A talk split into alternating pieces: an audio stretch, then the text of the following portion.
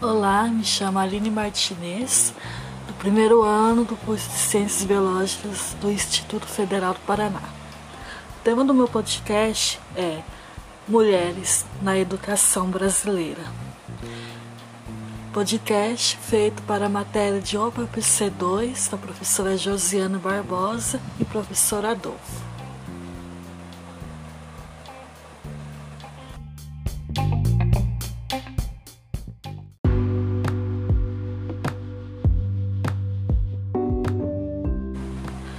A história do reconhecimento do valor da mulher é recente e continua sendo escrito a cada dia. No Brasil, não havia escolas para elas até 1863. Hoje elas são a maioria no ensino médio, profissional e superior, mas ainda enfrentam barreiras em algumas áreas, principalmente nas as exatas. Nas primeiras escolas que aceitavam meninas, elas não recebiam lições de cálculo. Ao invés disso, os ensinos eram voltados para as tarefas domésticas e o comportamento em sociedade. Mais tarde, elas passaram a receber informação para se profissionalizarem como professoras que é um avanço, mas ainda bastante vinculado a uma visão maternal. Atualmente, com a obrigatoriedade do ensino básico até certa faixa etária, temos o, o número de alunos matriculados fortemente ligado à natalidade, o que torna menos relevante as diferenças entre os sexos. Mas a partir do ensino médio, quando começar as preocupações mais individuais com o futuro, elas se destacam, havendo meio milhão a mais de alunas do que alunos no país nesse nível, conforme o censo escolar de 2014. De acordo com o censo do ensino superior de 2012, as mulheres são maioria nas graduações em todas as regiões do Brasil. A única área de docência na qual as mulheres não são a maioria é o ensino superior. São quase 35 mil homens a mais lecionando nos cursos de graduação, o que é compatível da maior presença deles nos cursos de doutorado. Aos poucos, essa situação vai se revertendo, já que elas tornaram a dianteira dos mestrados.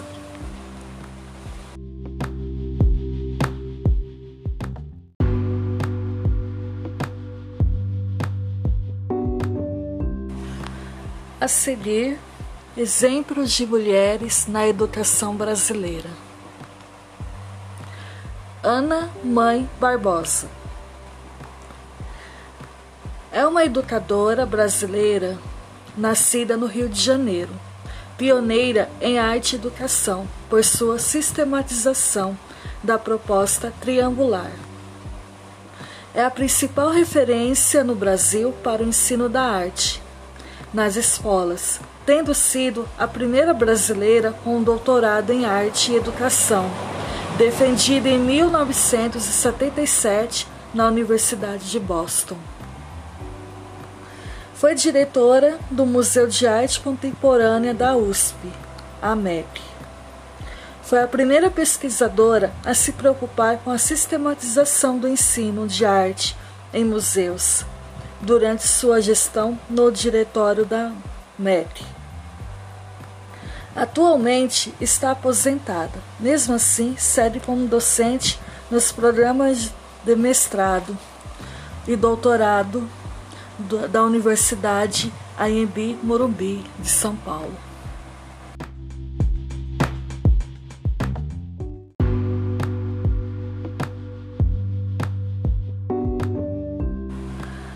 Cecília Meirelles foi uma jornalista, pintora, poeta e professora brasileira.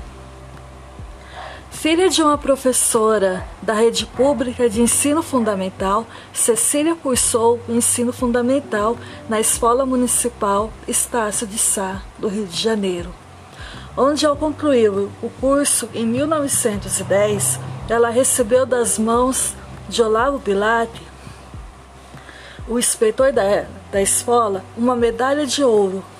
Olavo Bilac, pelo esforço e excelente desempenho com distinção e louvor. Nessa época, a garota já demonstrava paixão por livros, chegando a escrever seus primeiros versos.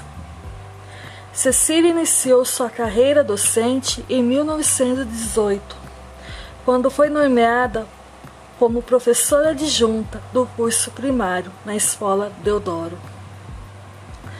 Preocupado com a qualidade do ensino e escassez de livros didáticos, Cecília escreveu livros para escolas primárias e publicou, em 1924, o livro infantil Criança, Meu Amor, com prosas para o ensino fundamental. Entre os temas do livro estavam retratos, momentos do dia a dia, animais de estimação, tarefas, sentimentos e brincadeiras. Com câncer no estômago, em 1962, Cecília veio a falecer.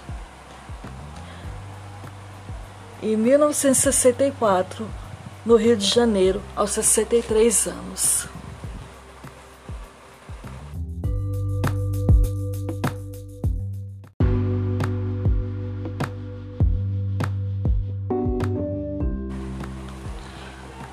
Berta Lutz. Foi uma ativista feminina, bióloga e política brasileira. Especializou-se em anfíbios, foi pesquisadora do Museu Nacional do Rio de Janeiro e uma das figuras mais significativas do feminismo e da educação no Brasil no século XX. Em 2017, seu sobrenome foi homenageado a partir da nomeação da espécie de perereca, a Aprachitodebus lutizorum. E em 2020, seu nome foi escolhido para uma nova espécie de raia, a Iepanus betiluzia. Berta fez os Fez o ensino superior na Europa, formando-se em ciências naturais pela Universidade em Paris em 1918. E foi durante sua permanência lá que tomou contato com o movimento feminista inglês. Ela voltou ao Brasil logo após a sua graduação em 1918 e começou a trabalhar como tradutora no setor de zoologia do Instituto Oswaldo Cruz, no Rio de Janeiro, onde trabalha seu pai. Formou-se em Direito em 1933 pela Faculdade do Rio de Janeiro. Tentou se tornar, se tornar professora da instituição com a tese A Nacionalidade Feminina quando a Mulher se casava com um estrangeiro. Em 1924, a pesquisadora ajudou na fundação da Associação Brasileira de Educação, cuja ata contou com a assinatura de sete homens e três mulheres. Beta ajudou a fundar a Federação Brasileira pelo Progresso Feminino, que reuniu, que reivindicava o voto feminino. Também incentivou o estudo superior entre as brasileiras. Lutou pela igualdade de gênero e defendeu os direitos femininos.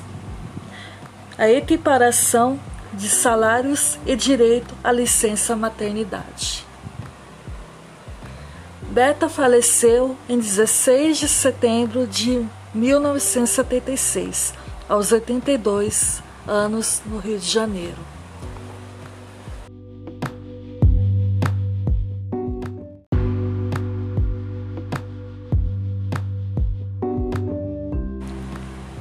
Nízia Floresta foi uma educadora, escritora e poetisa brasileira, primeira na educação feminista no Brasil defensora de ideais abolicionistas, republicanos e principalmente feministas. Posicionamentos inovadores na época, influenciou a prática educacional brasileira, rompendo limites no lugar social destinado à mulher. Capaz de estabelecer um diálogo entre ideias europeias e contexto brasileiro no qual viveu e dedicou obras e ensinos sobre a condição feminina e foi considerada pioneira do feminismo no Brasil, além de denunciar injustiças contra escravos e indígenas brasileiros. Para Nízia, a maior causa da discriminação da mulher era a ausência de uma educação formal feminina, já que a primeira legislação brasileira que abordava o tema, autorizando a abertura de escolas públicas femininas, tinha sido promulgado em 1827. O acesso à educação tornaria possível as mulheres tomarem consciência de sua condição na visão da educadora. Nízia morreu na cidade francesa de Rião em 24 de abril de 1885, aos 74 anos, vítima de pneumonia. A empresa brasileira de Correios e Telégrafos marcou a data com o lançamento de um selo postal.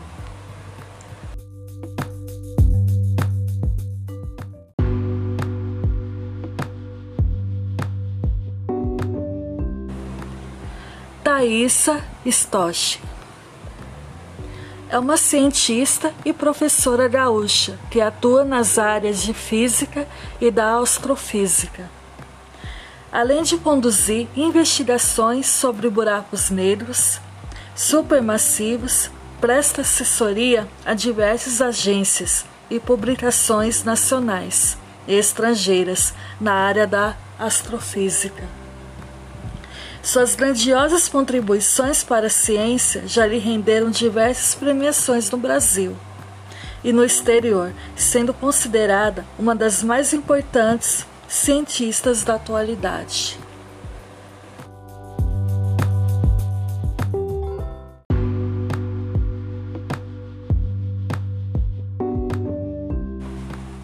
Mariazinha Fusari. Foi uma importante educadora brasileira, doutora em psicologia educacional. Sua pesquisa envolve principalmente a relação da mídia e dos meios de comunicação com o processo educacional. Foi uma grande expoente no campo da, ed da educomunicação desenvolveu sua autoridade a partir de sua extensa pesquisa sobre a relação e os impactos entre os meios de comunicação e as crianças, bem como o papel do professor nessa dinâmica. A educadora também investigou as possibilidades das mídias digitais e dos meios de comunicação na formação de professores. Uma de suas maiores contribuições foi ampliar o diálogo e abrir as possibilidades de estudo entre as áreas de educação e da comunicação, dinâmicas tão relevantes nos dias atuais, mas pouco óbvia durante o seu período de pesquisa e produção científica.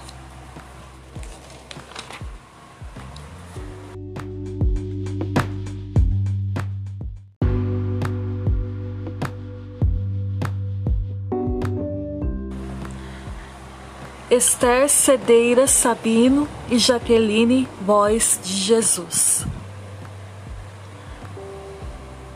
São, pe são pesquisadoras que fazem parte da equipe que realizou o sequenciamento do genoma do novo coronavírus. em 48 horas após a confirmação do primeiro caso da doença no Brasil em fevereiro de 2020. Esther é diretora do Instituto de Medicina Tropical da USP. Jaqueline é pós-doutoranda na Faculdade de Medicina da USP e bolsista da FASPESP. Por sua vez, liderou a equipe que fez o sequenciamento do genoma viral.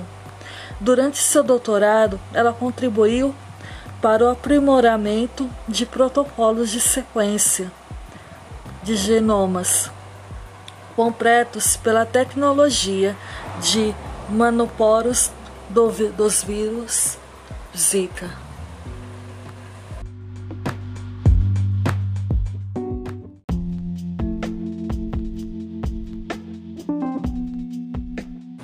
Agradeço a todos pela disposição de ouvir o podcast e que tenha servido para algum aprendizagem sobre essas mulheres incríveis que marcaram a nossa história da educação, que fizeram tanto pela nossa educação, que até hoje a gente vê reflexo nas escolas, universidades e na educação em geral.